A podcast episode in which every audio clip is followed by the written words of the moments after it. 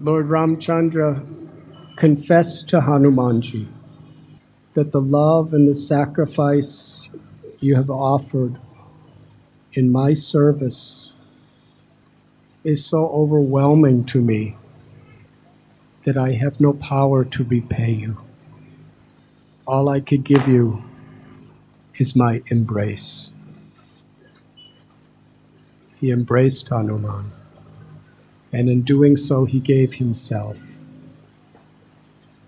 For Hanumanji, there was nothing that he wanted in all creation except to give happiness to his beloved Lord Sri Ram. And knowing Ram's love for Sita, his ultimate and only goal in life was to give happiness to Sita. In fact, Hanuman lives forever to give protection, inspiration, and empowerment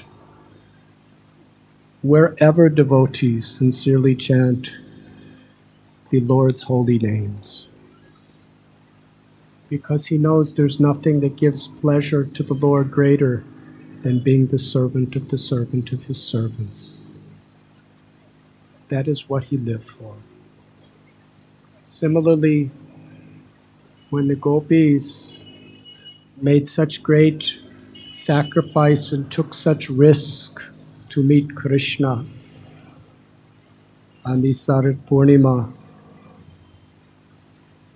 Krishna honestly revealed his hearts, his heart to them. That I have no power to repay you for your love. Even in an entire lifetime of Brahma, with all that I have,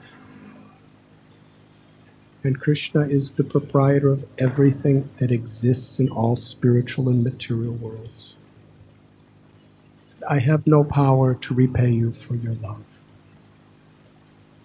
This is the nature of Krishna.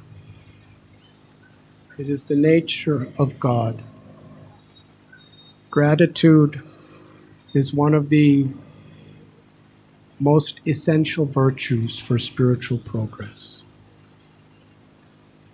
A grateful heart is a fertile field for the seed of devotion to grow. The origin of that gratitude is the reciprocation of Krishna for the love of the devotee and the devotee's love for Krishna. Tatenukampam susamikshemano bunjana evakulitakram. Srimad Bhagavatam, Lord Brahma tells us and it was a verse that was often quoted by Srila Prabhupada as a foundational teaching for spiritual progress. That even when troubles and difficulties come, even when they seem by worldly estimation to be very unfair,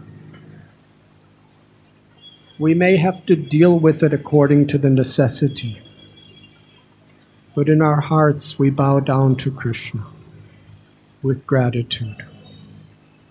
This is an opportunity for me to take shelter, even in the hardest times. Lord Chaitanya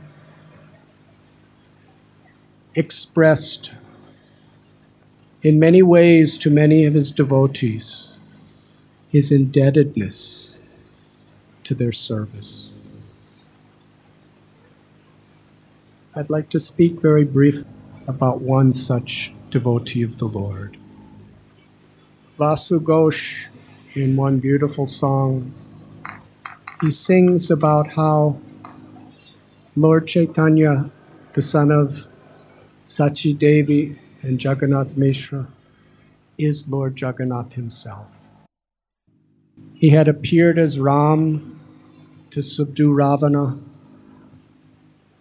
He appeared as Krishna to reveal the most splendorous pastimes of love in Goloka.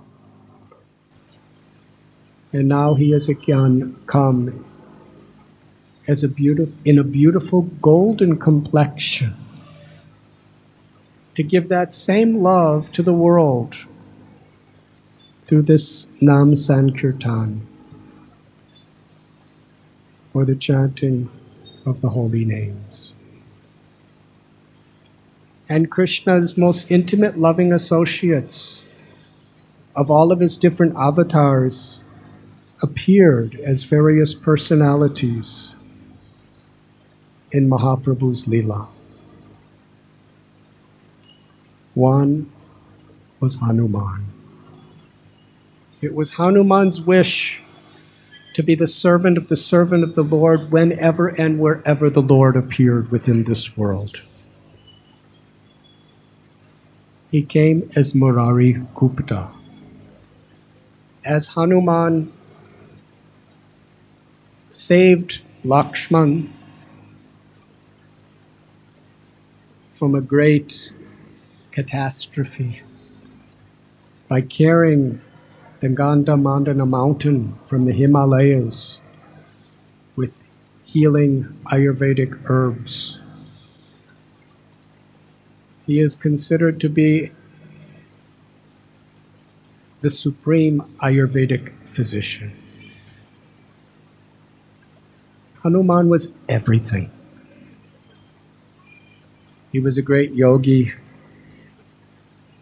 He was a great Ayurvedic physician. He was a poet, a scholar, a musician, an athlete, an architect, an engineer. He was everything. Because, in whatever way he could be engaged in Ram's service, he put his entire heart and soul in total surrender without ego. So therefore, he was fully empowered in whatever he did. He came as Murari Gupta, who happened to be an Ayurvedic physician, a doctor, who lived in Sri Navadvip Dham. In Navadvip on the bank of the Ganga, he was a householder with family. He was the first person to write notes on the life of Sri Chaitanya Mahaprabhu. Just as Hanuman is celebrated forever for bringing the glories of Ram to this world in such an incredible way, as Murari Gupta he was the initial person. And from his biography, all the other biographies were very much rooted. The Chaitanya Charita. To glorify his beloved Lord. You were listening to Radhanath Swami on devotionalnectar.com.